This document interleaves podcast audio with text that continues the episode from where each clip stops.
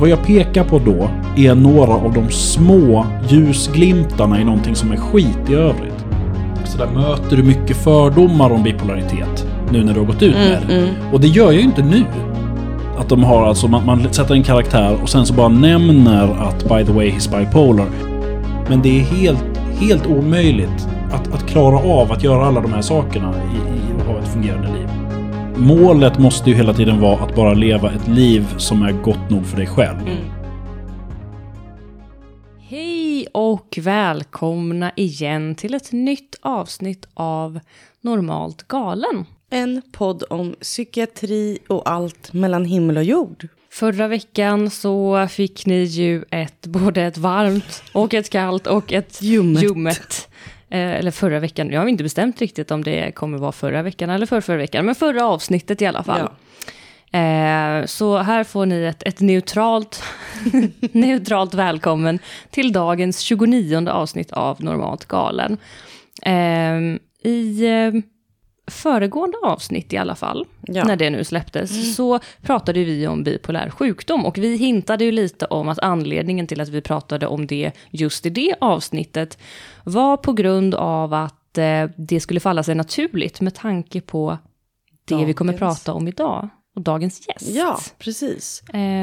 Och jag tänker att det här ska vara ett avsnitt där vi inte kör en massa försnack, utan vi har ju varit superproduktiva idag för en gångs skull. Era kära prokrastinerare av rang har faktiskt för första gången i världshistorien lyckats spela in 2 avsnitt på raken. På samma dag. Mm. Så det här blir avsnitt nummer 2 idag.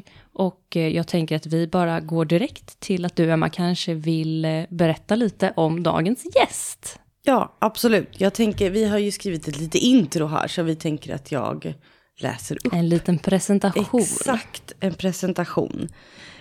Dagens gäst är 37 år gammal och bosatt i Stockholm. Till vardags jobbar han som kreatör och regissör. Och på fritiden driver han sitt populära Instagramkonto. Där vi får dels glimtar av hans vardag, men även följer med på parader av legobyggen och parader av den bizarra och tyvärr vidriga kvinnosynen från framförallt tidningsurklipp ur tjejtidningar från 80- och 90-tal.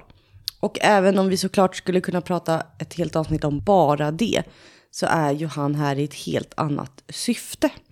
Det är nämligen så att 1 januari 2021 så valde han att gå ut med att han lever med bipolär sjukdom efter att ha hållit det här hemligt i 12 år. Han är även ambassadör för Mind och skaparen av merchen Upp och ner. Varmt välkommen till årets första gäst, Henrik Wahlström. Tack, tack. Det finns en liten applådknapp här, men jag kommer inte ihåg vilken av dem det är, så jag vågar inte provtrycka. Det är de här 4 som det är olika ljudeffekter på, men jag minns inte vilken som är applåden. Okay. Det är väl det. Du kan prova om du vill, kanske blir jättehögt. Nej, det var något annat. Okej. Va? Hörde du den? Jag hörde inte. Nej, men det stod rimshot, det är en sån här på en trumma. Men varför hörs det inte? Applåd. Nej, det händer inget. Men man måste, det är den här, du måste skruva på den. Jaha, nu då? Nu. En applåd. Ja. Nej, vad lökigt. Nej, det är ju du värd. Nu har du fått den i alla fall. Jag tryckte på en egen knapp för att få en applåd. Ja. Men du blev ändå uppmanad att göra det. Ja, jag skyller på det. Vi är jätteglada i alla fall att du är här idag, Henrik. Jättekul att vara här. Hur mår du idag? Jag mår bra idag. Och lite, jag är lite skakad därför att det råkar vara den här dagen då vi har krig i Europa. Så att jag har lyssnat på radion absolut hela dagen. Och så att jag har varit inne i det och tänkt nu i bilen, lyssna på en presskonferens och sen så stängde av. Och så nu finns inte det i någon timme eller 2. Så. Nu så är jag här för att prata om annat såklart. Men det sitter väl lite i kroppen såklart. Ja. Men annars om man ska se till hur jag, alltså mitt mående liksom, så är det bra. Och det är särskilt bra därför att jag kan känna, alltså det är på ett stabilt sätt bra. Vi kommer ju prata om bipolaritet. Och av den anledningen så handlar det liksom mycket om att det inte bara 5+ eller 5-, utan det gäller att ligga där på nollan någonstans liksom, så gott det går. Och jag är särskilt nöjd med att må bra idag därför att jag inte mådde lika bra igår. Och utan att vara liksom speedad och nervös så känns det som att då, nu är jag nog närmare nollan än vad jag var igår. Då låg jag lite under strecket liksom. Sådär, så jag håller ju på. Det är ju liksom diabetikergrejen liksom, hålla koll på nivån och försöka hålla sig på ett säkert och sunt läge. Ja, precis. Det tycker jag är en väldigt bra liknelse i att försöka avstigmatisera att faktiskt jämföra med en somatisk sjukdom. Det här med diabetes och din bipolaritet, det gör ju du gör ju det väldigt bra tycker jag. Ja, alltså den är så bra den liknelsen därför att den stämmer på flera plan. Alltså dels det här med att det är liksom någonting, det handlar om att jag inte liksom kan producera rätta mängderna av substanser i kroppen som jag behöver för att hålla en jämn nivå. Så då måste jag hålla koll på mina kurvor, jag måste tillföra medicin, fast liksom inte insulin då, utan psykofarmaka, neuroleptika och sådär. Och för att hålla mig jämn. Men också på det sättet att det är en sjukdom som blir jättemycket farligare om man inte har pratat med sin omgivning om att man har den. Därför att när det väl smäller så gör det jättestor skillnad att folk vet att den här personen som nu har liksom tuppat av är en diabetiker, vi måste fixa hjälp och vi vet vad det är. På samma sätt när det då är någon som inte orkar gå till jobbet och att då veta att det här är någon som är bipolär, vi kan inte bara vänta och se utan här behöver vi hjälpa liksom. Ja, men den liknelsen är bra på det viset. Sen finns det mycket, alltså det finns ju mycket, nej men jag tycker det är bra. Ja, det är bra. Härligt. Vi håller med. Verkligen. Men det är det du säger ju att det är viktigt att omgivningen vet om det. Och då kan man ändå säga, för att du har ändå gått ut med att du har eller lever med bipolär sjukdom, men du valde att vara tyst i 12 år. Stämmer det? Ja, alltså man skulle kunna dra det ännu längre egentligen, därför att jag valde att vara tyst om mitt psykiska mående längre än så. Men med en konstaterad diagnos som är så pass allvarlig i 12 år. Det är därför som det blev liksom lite det strecket som jag satte. För att det var tydligt att det var då jag fick det. Liksom. Så att ja, absolut. Jag fattar ju det. Att det är ju först efter att jag har... Alltså så här. Den som har diabetes måste ju inte nödvändigtvis berätta det för precis alla man träffar. Bara man vet att man har det i sitt närmaste liksom, sociala skyddsnät, de man umgås mest med. Och så har jag också gjort i sån månad liksom, att min närmaste liksom, vänner och familj, de har redan vetat om det. Men så fort man går lite utanför det så är det folk som inte vet om det. Alltså det är massor med släktingar och kollegor och liksom chefen. Alla de där, de visste inte. Så på det viset så var det ändå en stor komma ut-process därför att det blev fler än den allra närmaste kretsen.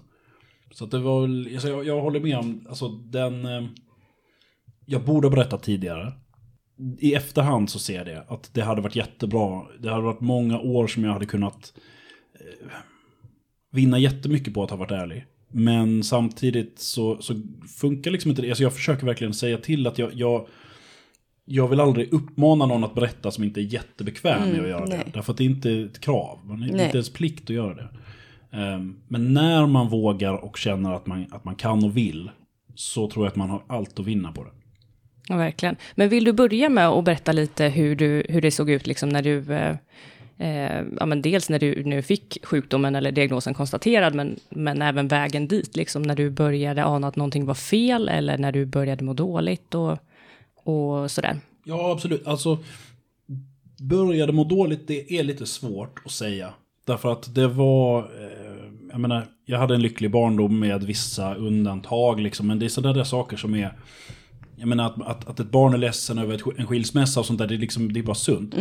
Men vissa perioder som i efterhand undrat lite sådär, att men det där var väl inte riktigt, eller kanske varit något första tecken sådär, det ändå var ganska ung, eller väldigt ung.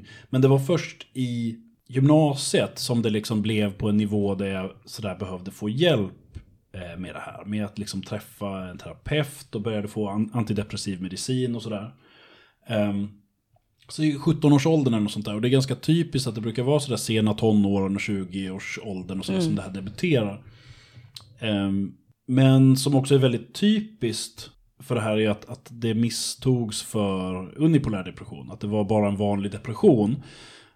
Och med de mediciner som man får mot det så kan det bli väldigt dåligt för en bipolär person att man skickar upp dem i taket, och det var liksom det som mycket hände, att jag blev jag gick liksom mellan då att vara deprimerad och något mellanläge, men också att vara liksom ganska gränslös och ganska liksom jobbig, alltså, alla tonåringar kan väl vara liksom just sådär utagerande och sådär, Men som jag i efterhand känner liksom, när jag ser gamla videoklipp och sånt där, att gud var liksom så speedad och ingen ro i kroppen och liksom ja, men inga gränser liksom. Och det medförde ju också att när jag då, jag slutade inte med mina mediciner, vilket lite förvånar mig att jag inte gjorde faktiskt. Men jag, för det är ju också jättetypiskt att folk gör det när de liksom går upp. Men däremot så slutade jag liksom gå till min terapeut och sådär, för att det behöver jag ju inte nu. Och det var någonting som slog mig bara förra veckan, att jag har gått runt och tänkt mycket sådär att den där jäkla terapeuten som jag gick till så många månader, under så lång tid och så många tillfällen, att han inte kunde se att det här var bipolaritet. Hur fan gick det till? För att han borde ju liksom ha sett det här och kunnat ge mig den hjälpen så många år tidigare, vad vi hade vunnit på det liksom. Och det var för att jag fick frågan sådär, hade du önskat att någon hade gjort någonting annorlunda tidigare? Och jag tänkte direkt på den där terapeuten. Och sen så slog det mig liksom bara att ja, men han såg ju mig i de låga perioderna. Punkt slut. Och det är liksom precis det här som jag säger liksom om folk som säger att ja, men du ser så glad ut. Det är en kollega till exempel som säger att hen är deprimerad. Att det du ser är ju bara den bråkdelen som de väljer att visa upp. Det är de timmarna då den här personen vågar, orkar och kan vara på jobbet till exempel. Du ser inte nätterna, du ser inte helgerna, du ser inte de dagar och det skylls på en maginfluensa och sådär. Och i det här fallet så var det precis tvärtom. Det här var ju en terapeut som såg en deprimerad person. Och det var rätt. Han såg ju en deprimerad person. Det var bara att han såg inte en bipolär person. För den bipolära var ju inte där. Förlåt att jag avbröt. När du säger då att du slutade gå till terapeuten, var det alltså då i de perioderna när du då inte var deprimerad, precis, menar du? Och sen började du gå igen när du mådde sämre, eller när du mådde sämre åt neråt hållet igen. Exakt. Så att när det var liksom att jag behöver inte gå dit, allting är ju jättebra. Liksom, nu har det gått över. Och sen så liksom, så det hann väl i alla fall genom kanske ett par, tre sådana skov där jag liksom gick till samma terapeut. Att nu är det tillbaka ungefär. Och det ser jag ju nu i efterhand såklart då att det var ju att jag inte visade upp en hel bild av den här sjukdomen. Men ja, alltså det är svårt att... Men han frågade aldrig då vad som hade hänt när du hade slutat komma dit, eller hur livet hade sett ut då, eller liksom... Jo, absolut. Men grejen är ju att för den som är bipolär... eller har bipolär sjukdom, det där är olika vad man vill säga. För min del så spelar det ingen roll, jag kan säga vilket som. Men för den som har det här, så det brukar vara lätt att liksom titta tillbaka hur perioder har varit uppe och ner och sådär. Men när man är i det så är det bara ett och samma liksom nu. Där allting bara känns fullständigt rimligt och verkligt. Och jag kände mycket så att när jag liksom kom tillbaka då, jag kom tillbaka och kunde berätta hur det är nu. Nu är det skitmörkt. Och hade svårt att liksom se att det hade varit särskilt bra. Därför att nej, men det var väl samma skit då ungefär. Och i den mån som det hade varit för bra, så hade jag liksom själv inte upplevt det som för bra. Det är ju sen, det är när jag tittar på videoklippen och när jag undrar varför gjorde jag så där? Och det här var ju oansvarigt, det här var liksom oskönt. Och tycker att den här 18-åringen liksom betedde sig orimligt. Men det är liksom så långt senare i backspegeln som jag kan se det. Så att jag gick ju inte tillbaka till den här terapeuten och sa att jag tror att jag var hypoman. Liksom. Utan jag visste inte vad det var för det första. Men för det andra så hade jag inte liksom reagerat på att jag mådde för bra. Det måste man ju lite veta om att det är ett sjukdomstillstånd för det. Ja, för jag tänker att just de här, du säger att du kan titta tillbaka. Det är det efter att du ändå har fått... alltså kunskap om bipolär sjukdom. För att jag menar att vara hypoman då, om du nu jämför när du sen är deppig, då mår man ju ändå, man upplever sig själv må jättebra i hypomana tillstånd. Så att man kanske också tänker att det är så alla mår när de mår bra liksom. Så att det tänker du inte är något konstigt då. Nej, alltså eftersom det var också det att det inte ställdes några frågor liksom, har du varit väldigt uppe i varv, har du varit sådär, utan det var bara sådär, vi fokade väldigt mycket på hur det var just då när jag var där. Utan det här var först senare, för jag liksom slutade gå till den här personen och fortsatte med antidepressiv medicin och drack en massa alkohol istället. Och det är ju jättevanligt. Jag läste någonstans att det är liksom 60% av de som är bipolära som har alkoholproblem. Liksom. Och därför att det är liksom alltid Alltså alkohol och bipolaritet är liksom skitfarlig kombo för att det är liksom alltid attraktivt. Alltså när man är uppe så dricker man för att liksom varva ner och kunna sova och sådär. Och när man är nere så dricker man för att bli pigg och glad. Mm. Och när man väl liksom är någonstans i mitten och liksom allting rullar på, ja men då kan man ju fira det. Alltså det är alltid någonting som gör att man kan dricka. Och det läget man är i bara sporras ju liksom av alkoholen. Och liksom blir boostat då. Men så där höll jag ju på då en bra tid. Alltså jag drack väldigt mycket och framförallt då så var det också att det var som tillsammans med att jag DJade på heltid, levde liksom på att spela skivor på massa olika ställen och åkte runt och sådär. Och kunde då liksom dricka gratis flera dagar i veckan så jag kunde liksom hålla det igång bara. Och en dygnsrytm som var, alltså jag levde på ett sätt som är så absolut sämsta liksom förutsättningarna för någon som har bipolär sjukdom. För det är liksom det jag brukar säga till folk när jag föreläser och sånt där, liksom att de här rutinerna är super, super viktiga. Liksom. Att man sover de timmar man ska, man äter det man ska, de tider man ska. Inte alkohol, inte droger, inte liksom... Bara försöka hålla den här liksom jämnheten i hela sitt liv. Och det var precis motsatt vad jag gjorde. Jag levde liksom... Alltså ofta sådär att jag jobbade kanske 11 till 3 liksom, på natten. Och sen så kanske om det jag skulle spela nästa dag så kunde jag ju bara dygna liksom. Eller så bara köra på, eller så var det en efterfest eller så. Och liksom, så att det var massa stress, massa alkohol, ingen liksom, sömnrutiner, matrutiner var liksom ingenting. Alltså det var, i de högre perioderna så glömde jag ofta att äta liksom, på flera dygn och sådär. Alltså att jag kom på... Det var någon gång jag liksom upptäckte att jag liksom hade tuppat av. Och sen kom på att jag inte ätit någonting sen liksom igår morse någon gång. Oj då. Och då liksom sådär att inse det. Den perioden tog liksom tvärt slut när jag liksom var tvungen att söka hjälp för drickandet. Det var tvunget att ta slut nu liksom. Och när jag då kom till en missbruksenhet i Göteborg. Det var där jag träffade då en kvinna som var jättebra och jättebright och som skulle hjälpa mig med drickandet. Och det var fokus på det från början. Det var liksom kissprov två dagar i veckan och det var liksom återkommande besök hela tiden. Och så här antabus och grejer. Men det hon liksom gjorde under de här samtalen var ju liksom att prata mer om bakåt liksom, och varför drack det och vilka perioder har det varit, och gjorde framförallt liksom första gången som det satt i ett sammanhang genom att hon bad mig att föra dels en humördagbok där och då, men också titta tillbaka liksom, hur var februari, hur var januari, hur var december och sådär. Och genom då att titta liksom i almanackor och grejer och kolla bilder och allt möjligt, så kunde jag ju liksom då se att det gick upp och det gick ner och det gick upp och det gick ner. Och då kunde hon ju säga att det här låter som att du har en bipolär sjukdom.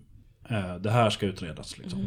Och då så fick jag då liksom göra tester. Och det var bara självklart. Ja, det är det här. Det är inget snack. Liksom. Sen var det snack om sådär, är det bipolär 1 eller bipolär 2? Och så landade det i bipolär 2. Och sen så höll jag på att prata massa... Alltså det var mycket fram och tillbaka med vilken typ. Men att det var bipolaritet var ingen det var snack. Nej. Ja, men det var så här, att det handlar inte om ifall det skulle vara bipolär 1 eller bipolär 2, utan det handlar om att jag har bipolär 2, men en underkategori av bipolär 2 är det som kallas för rapid cycling. Och som är liksom, det är en bipolär 2-sjukdomen att skoven kan vara mycket snabbare, både hur det eskalerar eller går neråt och hur långa skoven är, som var liksom kort hos mig än hos väldigt många andra. Att jag når den toppen som man gör i bipolär 2 och jag når det botten man gör i en depression, men det kan gå så pass fort så att det inte liksom kvalar in om man räknar liksom det här med att det ska vara 2 veckor och sånt där, utan jag kan liksom bara pang så är det liksom, och det är det jag känner som nu med att jag mådde bättre idag än igår. Att det kan gå ner och vara en dag som är jättemörk och sen ett par dagar komma ur det, men det behöver inte vara liksom de här månaderna. Det har varit sådana månader också i mitt liv, men det har varit mer och mer tydligt att det är en rapid cycling-typ. Okay. Och då har det liksom vänt för dig utan att du har behövt göra någonting specifikt mer än det du brukar. Alltså följa dina rutiner såklart och sömn och liksom allt det där som är viktigt. Ja, alltså... Men det, att jag upptäcker det. Att jag upptäcker att det är ett skov på gång och att jag gör det i tid. Gör en jättestor skillnad. Såklart. Därför att då kan jag... dels se sådana grejer, har jag tagit mina mediciner som jag ska, har jag ätit, har jag sovit, varit hårdare med det. Men också sådana grejer som att jag blir ännu mer noggrann på att så, nu ska jag göra det jag behöver, inte det jag vill. Så att det blir liksom att om jag nu är på väg ner, då vill jag gå och lägga mig 6:00 på kvällen. Mm. Och då blir det får jag inte göra. Mm. Nu måste jag göra det här. Jag måste ringa en kompis. Jag måste ut och så här, träffa någon och fika. Jag har ingen lust med det här. Men jag måste göra det för att jag måste liksom lura igång kroppen liksom, på något vis. Att lura hjärnan att det här är ganska trevligt och så plötsligt så tycker jag det. Mm. Och tvärtom när jag då känner att någon, liksom, att jag själv eller någon annan säger liksom, att jag är uppe i varv. Då blir det samma sak där. Att jag får inte... Alltså jag har ju redan min... Absolut, jag går aldrig och lägger mig efter 12 på natten. Jag får inte sova längre än till 9. Men att då att jag måste lägga mig ännu tidigare. Mm. Och jag måste äta mat fast jag inte är hungrig. Och jag måste försöka dra ner på det här. Mm. Jag måste skippa saker. Och ställa in grejer. Därför det händer också hela tiden att jag då... Nu senaste gången som det var så var för några månader sedan. När jag just fick... Ja, men jag vet inte riktigt hur det var, men det var någon annan eller om det var jag själv, men i alla fall som uppfattade bara att okej, nu har jag liksom en speedad grej. Jag tror det var jag själv, men jag märkte liksom på sådana här grejer som jag kommer ihåg är liksom tecken för mig. Mm. Och då kunde kolla liksom att shit, jag har ju liksom över 10 parallella projekt nu liksom. Som var saker allihopa tycker jag är jättekul. Jag vill inte tacka nej till någonting. Men det är helt omöjligt att klara av att göra alla de här sakerna och ha ett fungerande liv. Mm. Och då var det, okej, jag måste ställa in mitt bokprojektmöte med det här förlaget imorgon. För jag kan inte börja skriva en bok nu, jag har 9 andra projekt. Mm. Så måste jag stoppa det här och så stoppa det. Och det är ofta svårare egentligen att motivera sig själv att försöka ta sig ur en hög nivå än en låg. Därför den låga, den vill man ju fly, såklart. Ja. Det är för jävligt, jag vill upp ur det här. Men att inse att jag mår jättebra, jag måste sluta må så här bra. Den är liksom den kräver mer självdisciplin och den är lättare att försöka förneka. Mm. Och just det här förnekandet var jättemycket till en början. Att när jag fick min diagnos där på den här, jag fick den inte på missbruksenheten, men det är relaterat till det. Så ville jag inte acceptera det. Utan jag liksom tvärvägrade att tro på det. Till att börja med liksom, att nej, men det är fel. Och sen när jag liksom läst om det själv och kunde väl då såklart nu i efterhand och se då att det är klart, det som hände var att jag såg att ja, men det här är ju jag, och sen så försvarsmekanismerna slår till och säger att det här är bara den jag som jag på något vis har lyckats visa upp genom att lura folk. Typ. De har fått fel för mig för att jag har låtsats något. Alltså, det var ju på alla sätt försökte komma undan den här diagnosen. Och krävde att det skulle vara liksom en second opinion. Och andra läkare ska titta på det här. Och läkare som aldrig har träffat mig ska läsa mina journaler och titta. Och sådär. Och alla kom fram till samma sak. Mm. Och då fick jag ju då till slut landa i att okej, då är det väl så här. Och då var det bästa jag kunde fått. Alltså, då var det ju lys. Alltså, då är det ju jättebra. Då fanns det plötsligt en plan framåt. Liksom. Det fanns ett namn på det här så jag kunde liksom... Även om det är en del av mig så blev det liksom någon slags yttre fiende när det finns ett namn. Och att det är någonting som jag inte rår för. Då blev det mycket mer... Jag vet inte, jag blev engagerad i att försöka klara av att leva med det här. Mm.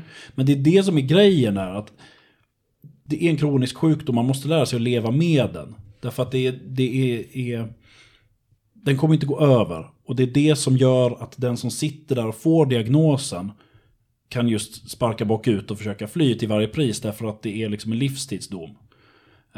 Och i ett läge som ofta är att personen har sökt hjälp för att man är deprimerad eller tror att man är deprimerad. Så vill man då inte kanske bli tvångsinlagd för att man är manisk eller sådär. Men om man kommer in i en låg period och tror att, sådär, att nu kommer de ge mig antidepressiva och lite samtal och sen så kommer det vara bra. Så jag kan bli frisk. Ja, nu blir jag frisk efter det här. Nu tar jag liksom, kan ju också vara så att det är någon som nu ska jag liksom, okej då, jag söker hjälp. Fast jag inte tror att jag har behövt det förut, men okej, jag bjuder till att den här gången liksom, så tar jag och söker hjälp. Och sen då får veta då att det här inte kommer försvinna. Det är ett jättehårt slag att få i det läget. Gud, ja, det... Men kände du själv till mycket om bipolär sjukdom innan som gjorde att du hade liksom ännu svårare att vilja acceptera det eller liksom gick i försvar? Eller var det liksom själva det där att det var en sjukdom överhuvudtaget? Eller var det information du fick om den som gjorde att du tyckte att det kändes Jag visste obehagligt? Inte så mycket. Jag hade läst en del och väl på något vis misstänkt att det var det här. Men lite grann som någon som läser på om sjukdomar och så märker att det här passar in på mig. Oj, det var cancer, det vill jag inte ha. Mm. Så att då fortsätter man läsa vad det kan vara annars. Liksom. Och det är på det viset också där att det, den som misstänker att man har någonting allvarligt. Det är ju vansinne att försöka undvika att den sjukdomen upptäcks. För att man har den i alla fall. Det finns ingen poäng med att undvika en diagnos som man skulle ha fått. Mm. Därför man lever ju med den i alla fall. Man har bara sämre chanser att leva bra liv med den. Men jag fick det ju förklarat för mig väldigt tydligt vad det var. Mm. Och sådär. Och vad det skulle krävas av mig. För det är det också. Hade det varit så att de hade sagt att ja, men det här är en sjukdom men det finns en medicin. Den sitter i jämt men här har du ditt typ, insulin eller någonting sånt där.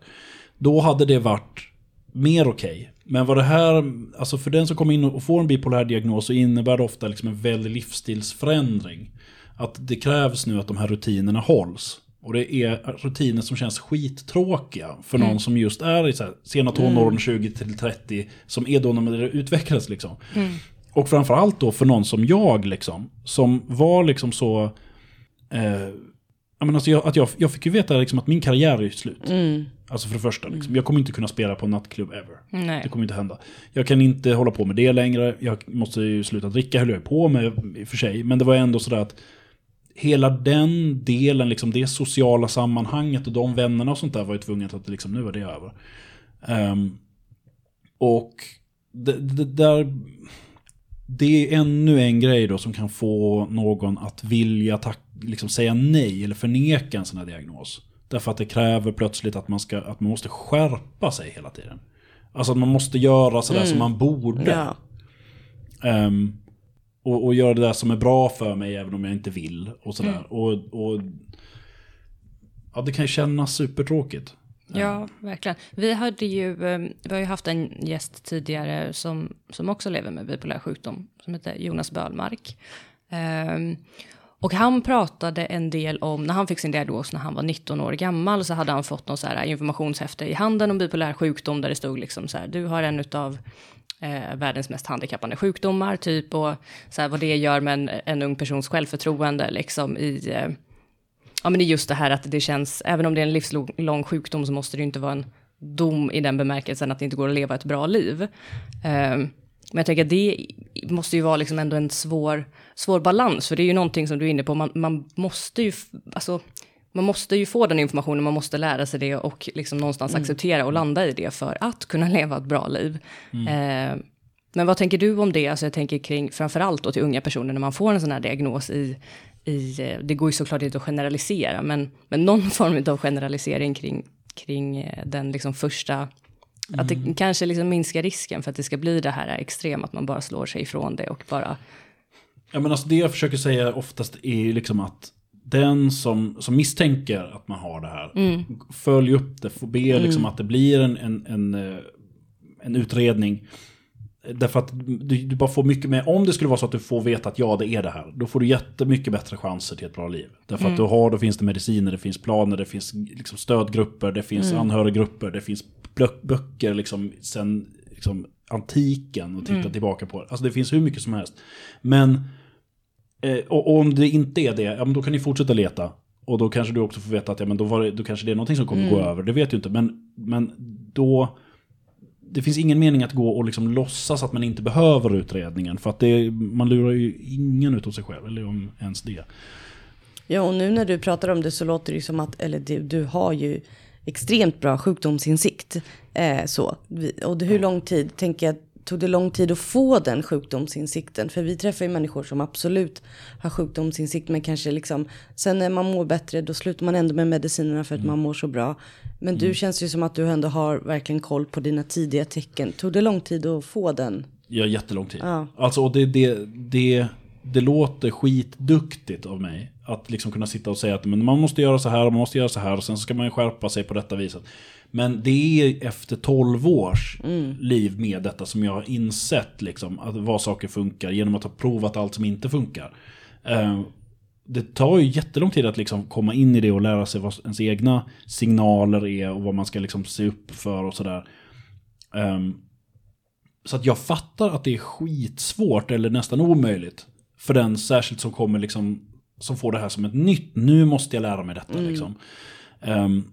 Och särskilt om det finns liksom en motvilja till det, så att man börjar fuska själv liksom, så att ingen vet att jag är uppe till 2 och ingen vet att jag drack den där ölen. Utan att det är helt för ens egen skull, att bodde jag på en öde ö så hade jag gått och lagt mig klockan 12. Därför att jag kommer må jättedåligt sen annars, och jag vet det nu. Men att försöka... Jag försöker ändå säga att sök den här hjälpen som finns att få. Därför att det är liksom, det ger en så himla mycket bättre chans. Och det finns en jättebra chans att ha ett bra liv. Alltså det är därför också som jag valde att gå ut med det här efter alla de här åren. Därför att jag insåg sådär att, men vad skulle jag kunna göra för att hjälpa en yngre Henrik? Liksom? Under alla de där åren som var skit. Liksom, och som var väldigt jobbiga på olika sätt. Och då så såg jag liksom det att, men då hade jag velat att någon som jag, eller allra helst jag själv såklart, visar att livet blev bra. Och att det går att leva liksom ett fullgott liv med känslor. Liksom. Det är en viktig grej, fast man har det här. Och fast man medicinerar. Därför att det är också en skrämmande grej liksom, som många... Till exempel också många som är i kreativa yrken och sådär, som börjar ska bli medicinerade för en bipolär sjukdom som har gett dem så att säga jättemycket stora kreativa skjutsar i perioder och sådär, som man nu ska ta bort. Så det är många som tänker liksom att, men jag kommer bli en zombie, jag kommer inte känna någonting. Och det stämmer liksom inte. Alltså, blir man det, då är det helt fel dos eller fel medicin. Utan du ska bort med den där absoluta toppen som ändå inte fungerar att leva i. Du bränner ut det liksom. Och du ska bort med den botten som man inte tror kan ta slut. Liksom. De perioderna, de är det ändå ingen som mår bra av att ha. De ska inte vara där liksom. Och ändå så kan man liksom fortfarande känna sorg och man kan känna lycka. Men det är de där omotiverat höga svängningarna liksom, som man ska försöka få bort då, liksom. Och det går, och det är det jag försökte då, att men om jag kan stå och säga liksom att men jag har ett bra liv med ett jättekul jobb, och jag verkar fungera, folk lär känna mig. Det var det som var grejen också, att jag hade ju då ändå en 50 000 följare då eller någonting. Så jag kände sådär att det är nog många av dem som kommer vara förvånade över den här diagnosen. Och av den anledningen så vill jag också gå ut med den. Därför att då bryter den mot den nidbild av sjukdomen som finns. Att man ska vara på ett visst sätt, att man ska vara fullständigt gränslös eller jättedeprimerad och sådär. Och att istället kunna vara då att en bipolär person kan vara som Henrik eller kan vara som sådär. Och det var därför jag valde att berätta om det från första början. Jag tänkte på en grej apropå det här du sa förut med att vara bipolär eller att ha bipolär sjukdom. För det där är en sån, för många lite av en vattendelare. Jag tycker att apropå stigma, och, alltså, det finns ju såklart inget rätt och fel precis som du säger. Och vissa tycker att det är jätteviktigt och andra bryr sig inte alls. Men apropå stigma, det är en sån här grej som jag kan tänka på lite om vi kan koppla tillbaka till diabetes. Så jag tänker att det säger ändå någonting om liksom, sjukdomens...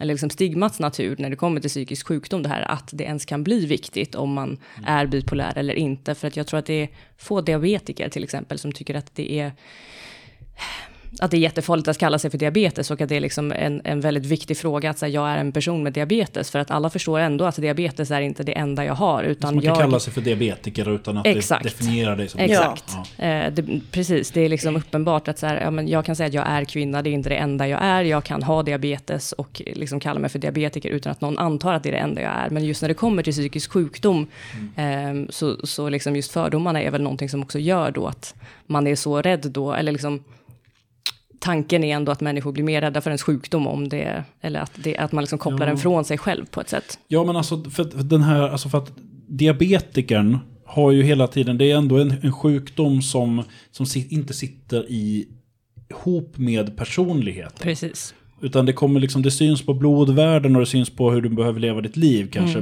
men det kommer inte vara så att någon ifrågasätter. Alltså jag tänker att den som är väldigt noga med att säga att jag har bipolär sjukdom, jag är inte bipolär, kanske just inte vill att man ska tänka att det är allt jag gör och tänker och säger filtreras genom en sjukdom. Liksom.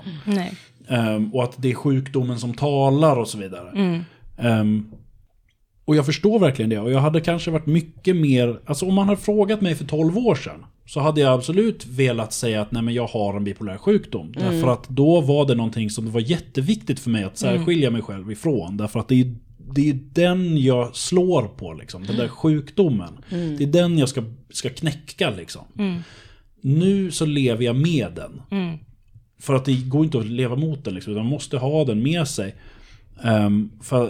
Och fungera liksom med sjukdomen. Och då har jag inga problem med att säga att jag är bipolär. Därför att det är så nära förknippat med den jag är på så många sätt. Och jag säger, men det är inte att skönmåla det. Alltså jag är helt övertygad om att de jobb jag har och den karriär som jag har haft hade jag liksom absolut inte haft om jag inte hade haft diagnosen. Mm. Därför att det är så mycket i det och saker som jag har gjort som har fötts ur idéer från en hypomanperiod eller driv från en hypomanperiod att jag vågade chansa liksom och sådär. Och då kan det liksom lätt vara att någon tycker att ja, men det där är att skönmåla sjukdomen och sådär, att man ska kalla det för någon slags superkraft och sånt där. Och jag menar att det är inte det. Därför att vad jag pekar på då är några av de små ljusglimtarna i någonting som är skit i övrigt. Mm. Jag visar liksom upp någonting som kan ge lite hopp till någon. För att hopplösheten får man i alla fall. Mm. Det är liksom, man får veta att ditt liv kommer liksom vara för evigt jagat av ett mörker som kommer komma ikapp dig gång på gång under livet. Och om man då säger att men det finns vissa poänger som finns där som kan kanske hjälpa dig eller som kan vara njutbara på något vis. Mm. Ja, då har inte jag några liksom etiska problem att säga det, tycker jag. Nej. Därför att det är ändå ingen som kommer kunna säga liksom att men, ja, det där verkar bra, det ska jag också bli. Alltså jag vill också bli bipolär för jag vill bli kreativ. Det kommer ändå inte att välja bort. Och då om det finns saker som går att uppskatta så fine. Men jag menar, med det sagt så försöker jag ju ändå dämpa eller få bort mina hypomana perioder. Mm.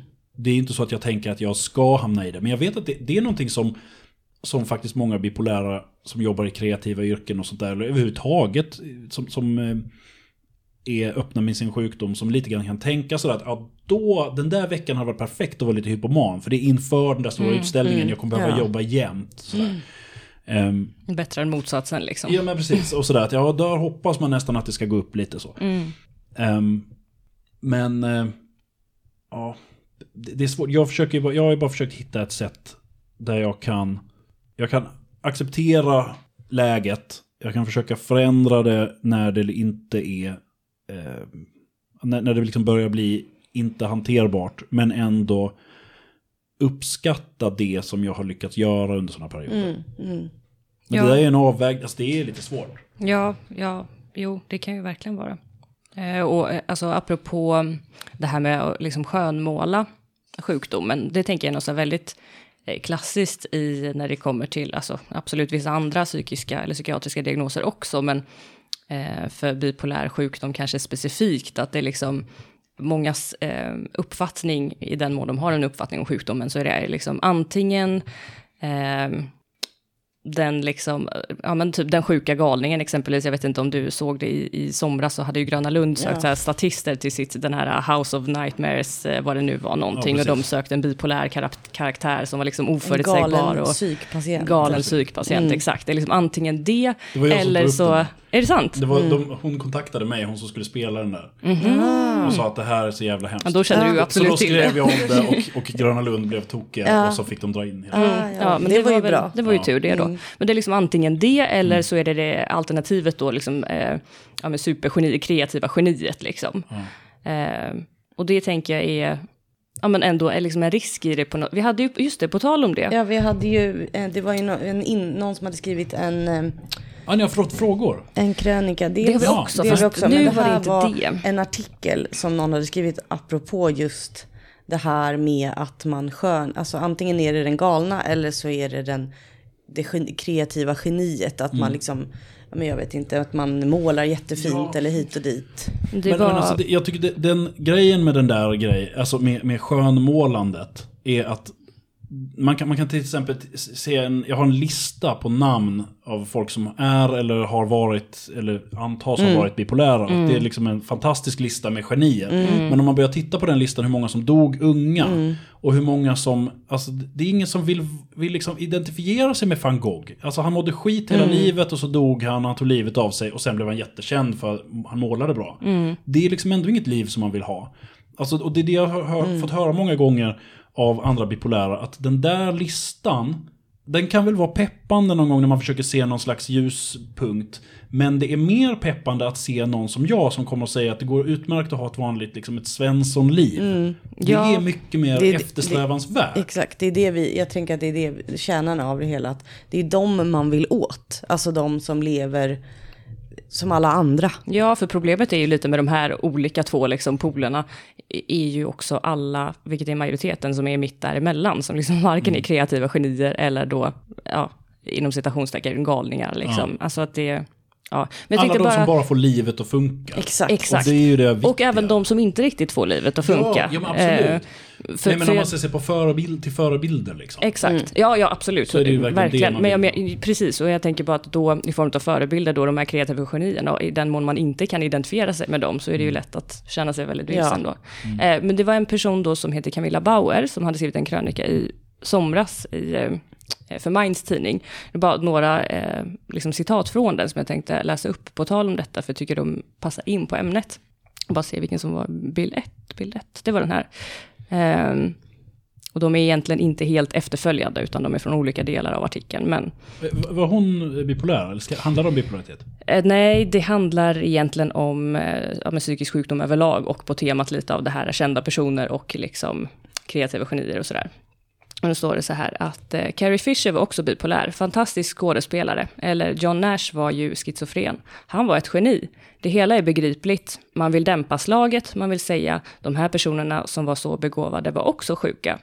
Men det är något som är lite mystiskt med det hela. Psykisk sjukdom är så skambelagt och ansett som så fult att man måste rädda sig själv och sin vän undan alla dessa associationer genom att dra upp en kändis. Skulle man säga till någon som berättar att den har cancer? Ja, men det hade ju Hans Rosling också. Jag tror inte det. Man skulle nog fråga personen en massa frågor om hur den mår, hur behandlingen är tänkt och vad läkaren sa. Dock tror jag att det går överstyr om man måste rättfärdiga sin diagnos med någon slags motprestation. Psykiskt sjuka har en väldigt låg status i samhället och den höjs inte nödvändigtvis av att de som har hög status också drabbas. I dagsläget är det väldigt lätt att man hamnar utanför samhället. Man ska inte behöva vara en banbrytare inom modernismen eller få Nobelpris för att få respekt som psykisk sjuk. Och det där är ju någonting som är liksom, alltså jag tänker det är vårat jobb som är väldigt, alltså som talar ändå till, när jag läser det liksom som psykiatrisjuksköterska så talar det till mig väldigt mycket. För att många av dem vi träffar passar ju absolut inte in på, eller skulle nog inte känna att det är någon tröst på något sätt. Att det fanns liksom alla de här, och dessutom precis som du nämnde innan också, som tog livet av sig eller som drack sig till döds eller vad det nu kan vara liksom. Och just det där tycker jag är talande i att på något sätt att sjukdomen, ja men liksom att psykiskt sjuka på något sätt ibland bara liksom räknas i form av vad man presterar och inte som människa bara. Exakt, eller liksom bara så. Av att vara liksom, utan att den behöver, jag vet inte, ja men som hon skrev liksom dämpa slaget typ. Men det är väl också det att, alltså jag misstänker att det är mycket att för den som inte är insatt i vad diagnosen betyder och inte vet vad det är, så det är klart att man kan liksom säga att ja, men det är det här och det här och det här och läs den här artikeln så kanske du förstår lite bättre. Men det finns ju nära till hands att säga att det var det som den där personen hade. Eller att det, och då ha någon slags positivt exempel. Liksom. Och det blir ju mycket det nu. Alltså jag tänker i populärkultur nu så verkar det finnas en trend att just, alltså som jag har tänkt på, att just bipolära personer stoppas in i en handling som ett spänningselement. På så vis att de har, alltså man sätter en karaktär och sen så bara nämner att by the way he's bipolar. För att det liksom... Förlåt, jag tycker jag är tyst. Sorry. Det är lugnt. Ja, men det finns jättemycket sidokaraktärer i olika serier till exempel. Alltså en brorsan i The Morning Show och brorsan i Ozark och så här, som liksom är en bipolär karaktär Och genom att bara säga att bipolaritet finns där så blir det liksom att ja, men då är det en tickande bomb. Det här är någonting som kommer kasta allting över ända när som helst. Och det är lite delat det där. För att det, visst, det finns en positiv grej med att det nämns, att folk vet vad det, att det finns och sådär. Men det är ju en väldigt negativt sammanhang. Liksom. Det hjälper ju inte direkt stigmatiseringen. Att någon som är, men om inte bad guy så i alla fall någon som av misstag liksom förstör allting för någon. Men sen så är ju till exempel som Carrie Mathison i Homeland till exempel. Där är det ju en person som lever med bipolaritet och som klarar mycket saker och som just man får se både någon som med medicin klarar sig väldigt bra och utan medicin går väldigt dåligt för. Och då är jag lite mer positiv till det. Men ja, det där är jätteinvecklat alltså. Ja, det är det verkligen. Det finns ju väldigt många olika lager av det liksom. För att jag håller verkligen med dig om att det är viktigt med positiva förebilder. Eller positiva, men det du är inne på. Förebilder liksom. Och egentligen det jag är ute efter är väl att det ska finnas olika typer liksom. För att just det här... Alltså jag vet att vi träffar ju många personer också som tycker att... Alltså ser man bara förebilder där man själv känner att de lever ett liv som man själv inte klarar av att uppnå. Trots att man kanske kämpar med sin medicinering och sin behandling och hit och dit. Och man lyckas ändå aldrig riktigt få det helt stabilt.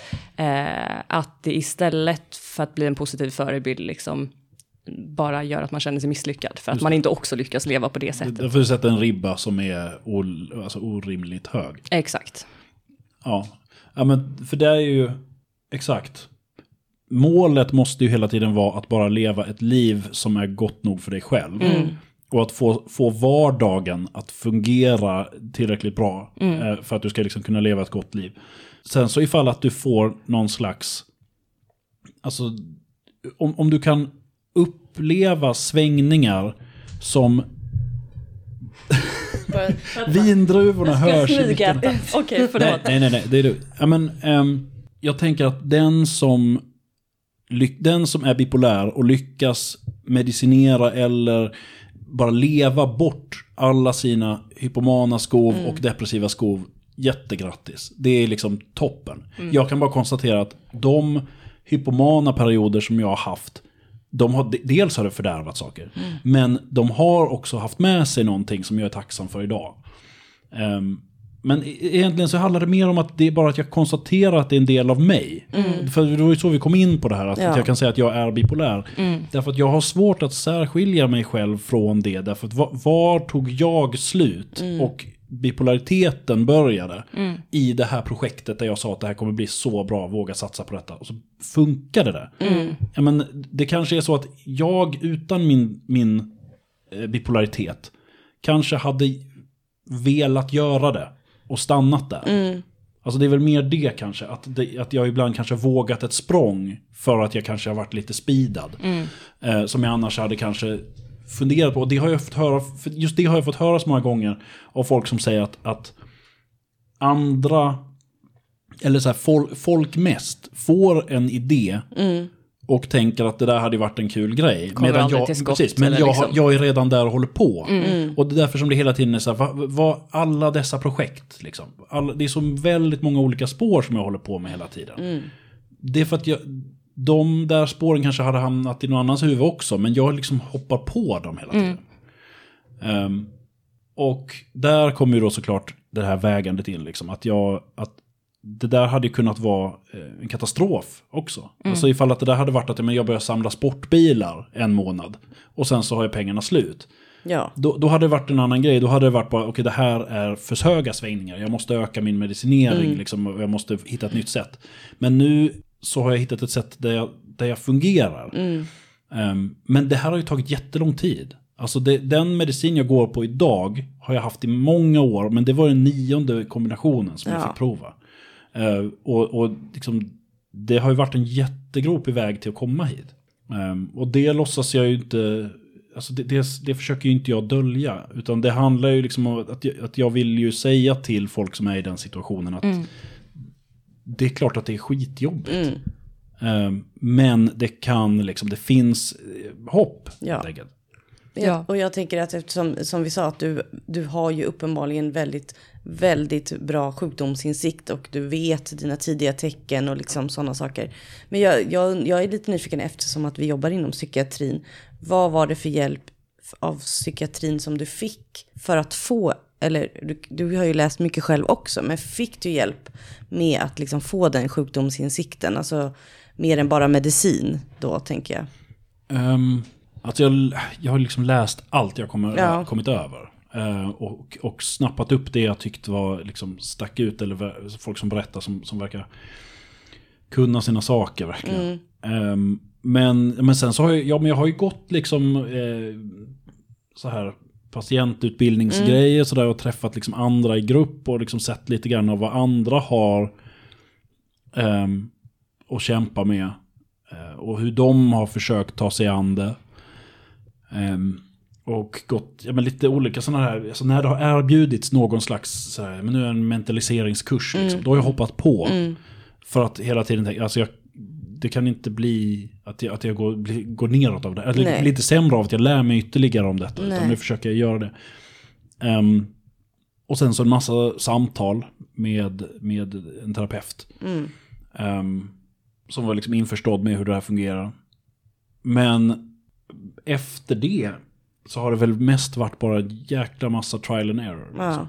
Att också eftersom jag har en sån här rapid cycling typ som gör att jag har liksom minst 4 episoder per år, så har det gett mig liksom 4x12 chanser att märka att det funkar inte. Här blir det lite bättre. Och hela tiden då sett att vad fick ner mig därifrån, vad fick upp mig ur det där, och hela tiden tillämpa det. Det blir liksom som mina knep så att säga blir mer och mer förfinade för varje gång att jag märker och kan se tecken tydligare, för att det här känner jag igen från den gången. Det är svårare såklart ifall det är någon som har en bipolär sjukdom som ger en depression 2 år så att säga symptomfri och sen pang en hel mani och sen så alltså där, då finns det ingenting, och då måste man liksom försöka då krävs det ju nästan att det är omvärlden som liksom kan komma in och säga att nu är du på väg upp i någonting, tror jag, för jag känner inte igen dig. Men eftersom mina svängningar går så pass fort och så pass ofta, så har det blivit att jag kan lättare se att nu är det en sån där grej igen. Och också behålla hoppet lite mer av att jag vet att det kommer inte vara ett år så här nu. Nej. Utan jag kommer komma ur det, jag vet det. Det här är en skitjobbig dag och det kommer vara skitjobbigt imorgon också. Sen så, men sådär, jag kan jobba mig upp härifrån. Så på det viset så är det ju det är jättesvårt att säga att någonting är bättre än något annat när vi ändå är inne på liksom en allvarlig psykisk sjukdom. Men jag är ändå, den här har gett mig en chans. Den här typen har jag lärt mig nu. Men jag menar, det ska inte behöva ta 12 år att liksom våga berätta att man har det. Alltså jag menar att den som vill vara ärlig mot liksom sin omgivning och få hjälp att upptäcka tidiga tecken och sånt där. Där vill jag ju så att säga få folk att våga prata med sig, åtminstone sina närmaste. Och jag tänker nu, för du hade ju ändå pratat med dina närmaste, även om du inte hade gått ut med liksom till din chef eller till dina kollegor. Vad var det som, eller när du sen valde att gå ut med det, vad tänkte du, var det liksom värsta scenariot, eller var dina farhågor att hur du skulle bli bemött? Alltså som vi pratade om, att så här, vi träffar ju patienter idag som inte berättar att de har varit inlagda på psykiatrin, även om vi försöker liksom, återhämtningen blir bättre om folk vet och liksom så.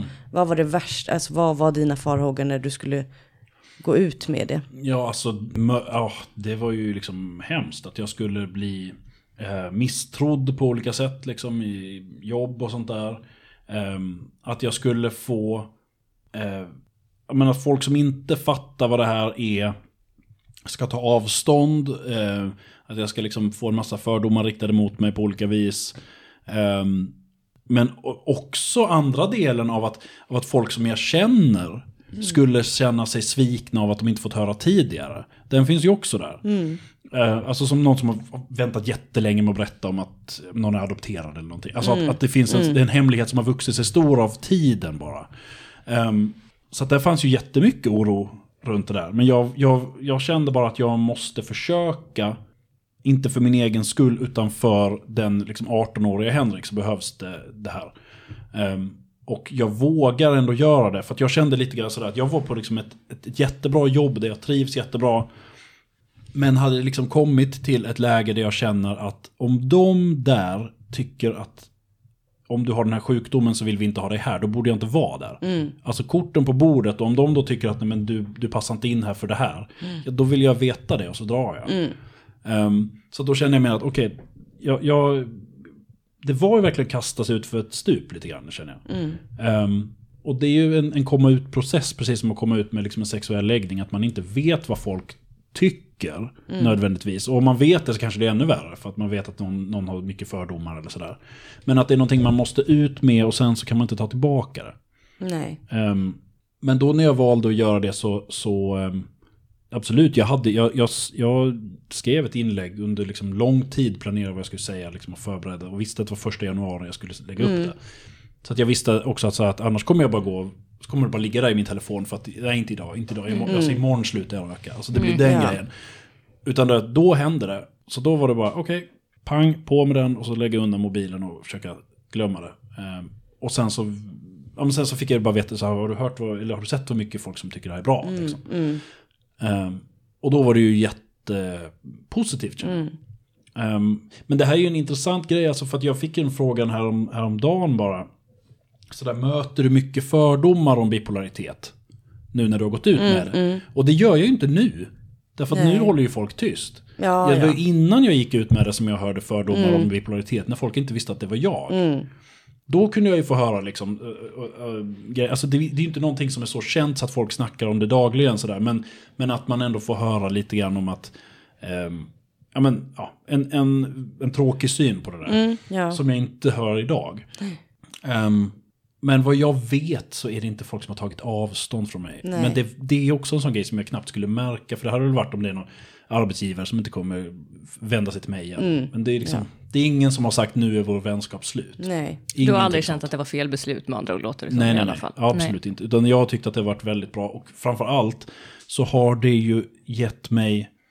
Det var ju många som skrev, jag vet inte hur många det är idag liksom, men som har skrivit på det där inlägget jag också, det här betyder mycket att folk liksom, allt fler vågar berätta om det här.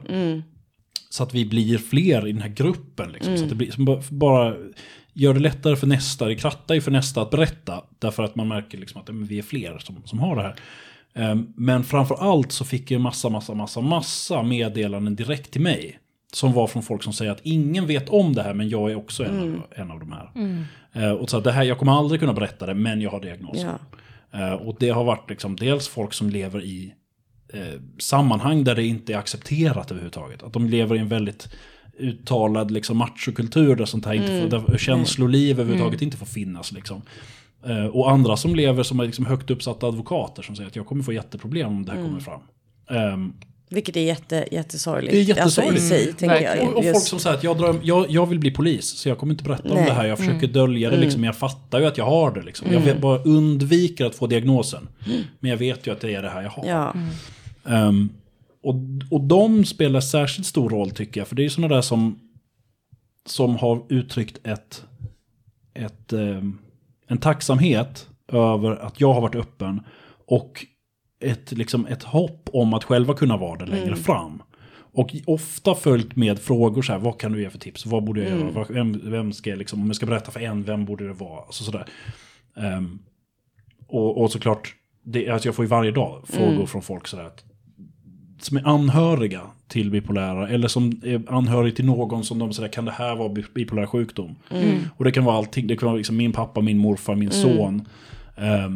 Så är det någon som, alltså kvinnor också naturligtvis, men att det är alla åldrar där det misstänks att det är någonting, eller att det är liksom att det är en som har diagnosen och förnekar det och sådär, och inte vill ta emot hjälp. Och det där tänker jag ju ändå hänger ihop med... Alltså min känsla är ju ändå att så här, om man får en... Det är klart att alla inte berättar om man får en cancerdiagnos. Men det är inte alls på samma sätt heller att man... Alltså när någon går ut att man skickar då DM där ingen ser. Men så här, jag har också, ingen får veta. Sen såklart, man ska ju göra som man vill. Men jag upplever ändå att, så här, att man, när man väl inte berättar... Det handlar ju inte om att man kanske inte egentligen vill. Det handlar ju mer om...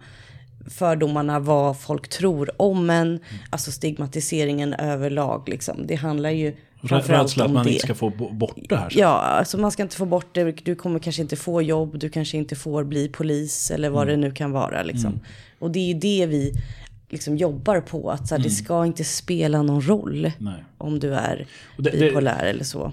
Det ska vi säga också att där har ju polisen har ju ändrat lite i sina såna här ansökningsregler nu, att det ska fattas beslut på individuellt liksom. Istället för att det ska finnas diagnoser som man aldrig kan. Det är ju som typ göra, vad heter det heter inte lumpen längre, det heter att man gör värnplikt. Ja, precis. De har ju också ändrat på vissa sådana. Men så att det finns väl ändå någon slags hopp för den som är bipolär och som vill bli polis just. Alltså bara eftersom vi nämner det här, det är inte kört, men jag förstår liksom syftet med att försöka hålla tyst. Ja, absolut. Men när vi ändå pratar om det så ska vi prata om något som är ganska färskt eller som är uppe på debatt. Det här med att införa psykisk hälsa i skolan. Det egentligen vill jag bara fråga så här, vad tänker du att man ska prata om då? För det är lite olika vad folk tycker att det ska handla om. Ja, men alltså jag tycker att fokus där är ju just att det ska handla om psykisk hälsa. Att det inte ska handla om bara... Alltså, de som redan mår dåligt, att man ska utgå från att alla mår dåligt och här ska ni få hjälp. Nej. Utan att det ska vara förebyggande. Så att det inte blir liksom... Det finns ju en tanke med det där, att de här liksom skenande köerna till BUP och sådär, att de ska liksom krympa av sig själva genom att folk tar bättre hand om sin psykiska hälsa och sådär. Nej, men det där måste ju... Jag är jätteför att det blir av. Jag vill verkligen att det ska ske det liksom på hög tid, och att bara att det finns någonstans där man lär sig att prata om sånt här. Och att det är någonstans där det uppmuntras att prata om känslor, även om de inte alltid är positiva och sådär. Men det måste ju ändå också sitta ihop med en förändring av i skolsystemet, vilken press det sätter på barn. Och liksom varifrån kommer det här att de hittar att det är liksom 50% som mår psykiskt dåligt av 15-åringarna? Ja, men varför gör de det då? Är det liksom, gå till botten med det. Vad är det som liksom rör sig på sociala medier? Vad är det för press som sitter liksom i betygssystem och hela grejen? Och hur mycket blir man skälpt av till exempel att ha en NPF-diagnos eller något sådant? Alltså att gå till botten med orsakerna. Men jag tycker att det här det behöver inte ta ut varann. Utan det här är ett utmärkt komplement till det, tycker jag. Nej, för jag tycker, eller vi har diskuterat det liksom, inte i podden men själva, det här att jag tycker att det är jätteviktigt att det heter psykisk hälsa och inte psykisk ohälsa, just för det du säger också, att man liksom, man ska också prata om hur man ska förebygga det, men också att man kanske mer blir öppna i att prata om att bara för att man är bipolär eller lever eller har ADHD eller har en emotionell personlighetssyndrom, så betyder inte det att livet är kört. Nej. Att där också liksom börja prata om det tycker jag man ska prata om redan i förskolan, för där ser vi ju också barn, alltså mina barn vet ju inte vad det är, men de vet ju att vissa barn är lite annorlunda. Och det är så fint att när de är små då är det liksom normalt, men det försvinner ju någonstans på vägen, vilket jag tycker är så sorgligt. Att det slutar vara okej någonstans. Ja, att om det är annorlunda så är det fel. Exakt. Och jag tror också att det går utmärkt liksom att säga till förskolebarn, hela konceptet med att vissa det finns sjukdomar som gör att man är ledsen. Ja. Och att det finns medicin mot det och att det kan behövas. Därför att då är det inget konstigt. Om du är 6 år och får veta det, så är det inte det konstigare än att någon har ont i ryggen. Liksom. Men det blir ju konstigt när man aldrig får höra att det finns. Precis, det är ju snarare då blir det så. Då blir det ju läskigt sen när det väl... Och det tänker jag också, just det här du säger med, eller som ni båda säger med, att prata om psykisk hälsa mer förebyggande och i skolan. Jag tänker att det i sig också nog till stor del kan förebygga ohälsan. Alltså just det här att man faktiskt, alltså många barn, beroende på liksom uppväxtförhållanden och sådana där saker, ja, men lär ju sig inte känna igen sina egna känslor. Alltså man typ vet knappt vad en känsla är överhuvudtaget och hur man tolkar dem och värderar olika känslor och liksom, och det i sig kan ju bli väldigt överväldigande och i längden kanske föda ohälsa också. Absolut.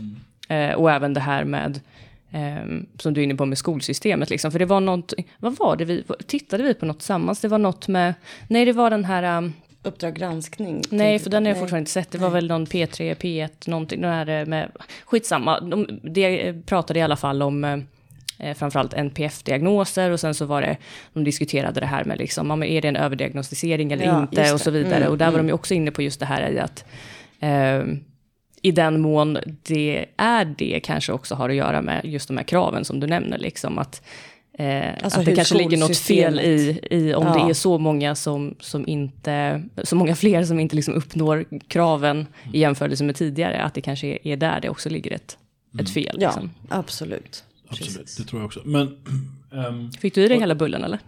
Ja, jag sänkte en sockerbulle här medan du pratar. Jag äter oerhört fort. Det är ett så här, riktigt oskönt och så här, jag skulle vilja sluta med det, men det har blivit, jag tror varför att det är någon jäkla yrkesskada liksom, från att jag har haft så här superkorta luncher på filminspelningar. När du väl äter så måste man äta i farten liksom. Okay. Men jag menar, jag jag är oerhört dålig på att liksom uppskatta mat också. Det går jättefort. Jag vill liksom bara men man kan också uppskatta i efterhand, tänker jag. Ja, kanske. Men det är så här att nu åt jag bullen för att jag tyckte den så god ut. Men väldigt ofta med mat just så är det så här, jag vill ha ätit så jag kan ha något kul istället. Mm. Så det är så bara bort.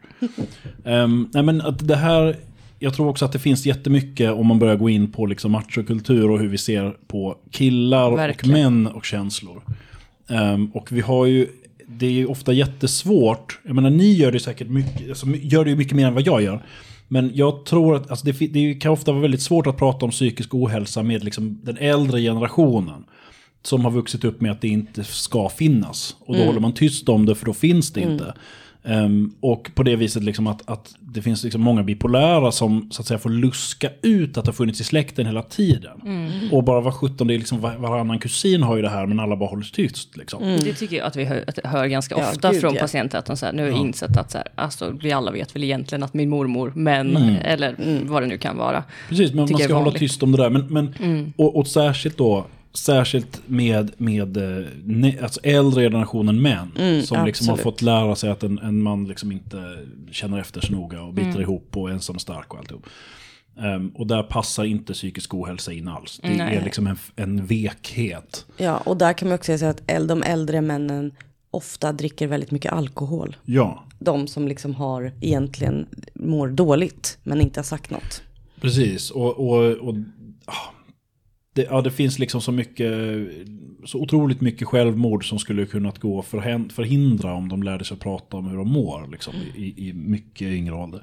Men jag tror att vi ser liksom ett skifte nu, att vi har ju möjlighet att påverka hur nästa generation kan prata med sina föräldrar. Det, absolut, jag tycker verkligen, alltså bara på den korta tiden, men från att jag själv gick i skolan till att min äldsta dotter går i ettan, hur mycket man ändå pratar om det. Sen blir de prepprade för att jag är psykiatrisjuksköterska så det är nästan synd om dem. Men jag menar bara att det ändå är ett skifte där man ändå pratar om att alla är liksom lika värda, alla är lite, man kan vara olika, man kan vara lika, alltså på ett liksom bättre sätt. Och jag tänker att de kommer växa upp med att det kommer inte vara konstigt att säga jag är bipolär eller jag har ångest eller jag självskadar för att jag mår dåligt.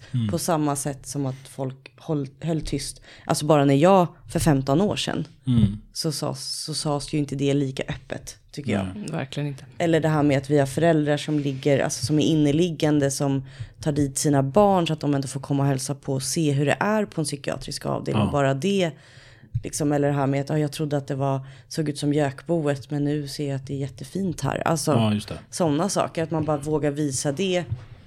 Men det lilla liksom, att vi kan dra vårt strå till stacken. Du drar ditt strå, alla gör vi liksom åt varsitt, på varsin sida, men vi liksom har samma mål på något sätt.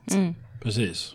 Och hur det blir att så fort en börjar prata så öppnar vi upp liksom. Det blir som ringar på vattnet. Ja, liksom. Hela tiden. Och det var ju det som jag såg. Det var ju när jag hade kommit ut med det här på Instagram. Det har jag inte ens nämnt här. Att jag har ett Instagram-konto. Så det är därför jag är här. Ja, precis. Det var så ni, eller det är inte därför jag är här, men det var så ni hittade mig. Ja. Att det är ett stort Instagram-konto som jag har. Och när jag liksom gick ut där med det här och tyckte att den respons jag fick var liksom, den överväldigande majoriteten var positiv. Och jag kände att jag överlevde det där. Vad är nästa steg? Och jag försökte fundera ännu mer på sådär, vad hade liksom en yngre Henrik behövt?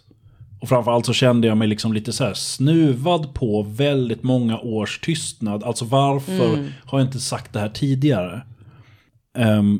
Vad fick mig att hålla tyst så länge? Och då började jag fundera på vad hade kunnat hjälpa det. Och då var det ju mycket det här att jag skulle behövt våga tidigare. Och enda sättet att våga hade varit att veta i förväg att folk skulle tycka att det var okej. Och då så konstaterade jag liksom att vad som behövs för att man ska kunna få en aning om att det är okej är att det behövs en pride-symbol för psykisk ohälsa. Som kan göra att det är den där liksom regnbågskassen som någon ser på chefens kontor och som gör att man vågar komma ut med en sexuell läggning till exempel. Eller en kompis som bara man visar på något vis att den här nyheten, hemligheten kommer nog landa väl. Liksom. Och det var då jag tog fram den här symbolen upp och ner. Som är en liten smiley som ser både glad och ledsen ut samtidigt. Och som sitter i ett hjärta. Och den där smileyn, den har ju liksom förekommit förut i samband med bipolaritet särskilt. Men den här liksom, tanken med den här är att den ska kunna vara väldigt mycket bredare. Och kunna innefatta liksom all sorts psykiskt dåligt mående. Om man vill kalla det för det. Yeah. Det behöver inte vara kopplat till en viss diagnos. Och man behöver inte själv ha en diagnos. För då har den tappat poängen också. Det här räcker med att du är... Alltså symbolen ska betyda att bäraren har en öppen och accepterande inställning till psykisk ohälsa. Att det är någon som vill höra hur man mår. När man frågar hur man mår. Inte bara någon slags polerat svar. Och som liksom... Som vill se den förändringen. Och som stöttar att vi ska kunna prata mer. Och den där symbolen då, jag chansade liksom, jag testade sådär, det här skulle liksom kunna vara bara, antingen så blir det ingenting, men jag måste i alla fall prova. Och den har ju fungerat så fantastiskt bra, den har ju precis liksom fyllt, eller jag vet inte om den har fyllt ett år, men det är liksom ungefär ett år den har funnits på alla möjliga olika sorters produkter och har då spridit sig ännu mer liksom, att folk har börjat göra den liksom som tatueringar och på alla möjliga sätt dyker den upp. Och den har ju framförallt så den hjälper folk att våga berätta genom att man får en föraning om hur det kommer landa, men det sätter också igång nya samtal på nya platser bland folk som inte pratar om sånt här, som kanske inte, det behöver inte vara någon som berättar att jag har det, utan det är bara att det dyker upp en mugg på fikabordet när någon frågar vad betyder den där och sen så är det igång liksom. Och då, det är fantastiskt att jag har fått höra folk som är inne i, får höra samtal på arbetsplatser som liksom inte har hållits på liksom 10-tal år. Liksom, som plötsligt pratats om att varenda arbetsplats har ju folk som har varit deprimerade eller gått in i väggen eller är bipolära eller har borderline eller vad som helst. Som bara, så fort någon bara drar ur den där korken så kan man börja prata. Och framför allt nästan, det är ju, alltså för grejen också är att när jag liksom skapar den här symbolen och fick hjälp av en 4-åring att rita den. Så det är därför den är så här kantig. Liksom lite, inte så perfekt. Och det tyckte jag blev superbra att den inte blev det. Så då vill jag ha kvar den så. Då skrev jag lite grann så bara för min egen skull. Liksom, som en slags manifest. Så här, vad står den här för? Vad betyder den? Och vad ska den liksom... Vad ska syftet vara? Vad ska begränsningarna vara? Sånt där. Och då var begränsningen också sådär att den här ska inte kunna göra någon rik. Liksom. Så att jag har inte fått en enda krona för det här. Nej. Men all vinsten går till liksom, relaterade välgörande ändamål. Så först gick det till Hjärnfonden. Men nu så hade de fått in 100 000 på den här symbolen. Och då bytte jag nu. Så att nu går det till Mind istället. Och nu har de fått in, liksom, jag har inte gjort första överföringen till dem, men det är liksom, det är säkert 50 till. Liksom.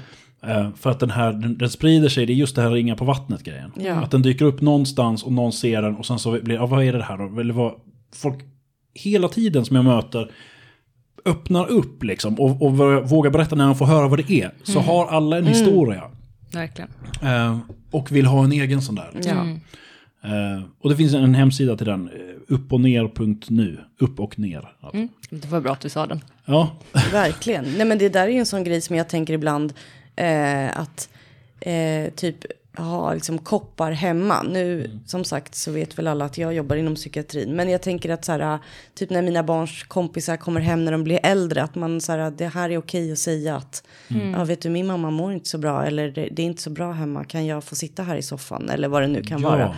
Att jag liksom har tänkt att det är precis den muggen ska jag ha. Flera av. Och det här, för det är, liksom. Det är fantastiskt. Alltså den här ger liksom så mycket sådana där situationer som jag har fått höra då genom meddelandet till mig. Därför när folk har varit med om någonting väldigt liksom utöver bara ett samtal någonstans, att det verkligen fungerar. Att det var någon som blev så att säga stannad på gatan av någon som sa liksom att jag ser att du har den här symbolen, kan du hjälpa mig? Jag har en ångestattack och behöver hjälp. Mm. Oj, det var väldigt fint. Och som liksom sådär, kan du hjälpa mig? Jag vet inte om jag behöver en ambulans, men jag kan inte andas. Liksom. Och då kunde det liksom... Det var någon som bara såg, där har jag hjälpen. Någon som tvekade och ringa. Liksom. Och en annan gång som det var någon som kunde hjälpa en person under ett stort officiellt test som skulle hållas på något universitet. Och som hade en sån där en mugg. Och fick liksom en som kunde liksom gestikulera att de behövde liksom få sitta avskilt. Och sånt där, att såna där grejer, det når fram sån där hjälp som annars ingen hade vågat be om. Nej. Och där tror jag ju helt... Det är liksom mer än jag kunde önskat. Ja, verkligen. Och just det här att det är, som du säger, att det också handlar om att, liksom även om det inte gäller en själv, men att alla känner ändå någon eller har någon form av koppling till det. Och jag tänker att det... just om man själv är i den situationen att man är rädd, om det handlar om en själv, om man är rädd för att berätta eller man är rädd för omgivningens reagera eller så, att det är inte ett utlämnande på något sätt själv att bära symbolen, utan att om den som ser den inte ens vet vad det är, så kanske det inte, alltså då behöver du inte ens vara liksom, antingen så blir det något positivt att personen frågar, eller så kommer den inte ens fråga för att den inte är intresserad och inte känner till symbolen, så att det blir inte den ska ju vara liksom, det var poängen också, så att den ska vara diskret nog att liksom passera ganska obemärkt för den som inte är insvuren i det. Och liksom många av de plaggen som säljs till exempel har liksom en väldigt liten logga. För den som bara vill att de som är verkligen insvurna ska fråga vad är det där. Liksom. Eller ska kunna se och veta vad det är för någonting redan. Men sen så också, det är många som har sagt att, sådär, att som har skrivit till mig och sagt att jag har det här, jag har en allvarlig diagnos. Men jag kommer förmodligen aldrig berätta det. Men jag vill ändå ha liksom, tröjan och kunna säga att jag stöttar det här initiativet. Och jag vill att vi ska prata. För att det kommer kanske göra att människor omkring mig börjar prata på ett sätt så att jag sen vågar berätta. Så att det går liksom runt. Och det där... Ja, jag vet inte ännu var det där kommer sluta. Nej. Men jag känner att det där... Uppenbarligen så det håller ju inte på att sakta ner, utan det är tvärtom. Den dyker upp på så mycket nya ställen. Verkligen, det tycker jag man ser också. Så ett tips till er alla, gå in på uppochner.nu och klicka hem en merchen. Klicka hem någonting fint och så går alla pengarna till, just nu så är det då Mind, deras liksom, självmordslinjen och äldrelinjen och sånt som de gör jättemycket nytta. Ja. Frågan är, hur länge har vi pratat? Ja, väldigt länge. Jättelänge, vi har pratat en timme och en kvart. För jag tänkte att på tal om pengar så brukar vi de två tidigare gångerna när vi haft en gäst så har vi avslutat med att fråga, brukar vi skänka en liten slant till en valfri organisation som du får välja. Ja. Skänker till din ära här. Ja, men då vill jag skänka till Mind. Ja. Jag har också efter att jag gjorde hela den här, det var innan jag började ge pengar till dem, så det var ju inte något jag köpte så att säga. Utan, men genom upp och ner kampanjen och sådär så blev jag kontaktad och har blivit ambassadör för Mind. Så att jag kan hjälpa dem ännu mer. Så de vill jag gärna att det går till. Då gör vi det. Det ska vi verkligen göra. Kul. Men tack så hemskt mycket för att du ville komma hit och gästa oss idag, Henrik. Det har varit väldigt, väldigt trevligt. Du kommer få komma tillbaka, känner jag, för det finns säkert mycket mer att prata om. Och då hade vi ändå passat på och gjort det här bipolära avsnittet själva innan bara för att kunna liksom prata om. Det var ju faktiskt ganska bra. Vi behöver inte prata så mycket om vad det är. Nej, vi tänkte det. Men om man vill hitta dig då på Instagram, vad heter du? Du heter? Henrik Wahlström på Instagram. Och... Ja, det är, ja, det är där man hittar dig. Det där är, ja. Okej. Men då säger vi tack för idag. Ja, tack så mycket. Tack. Hej då.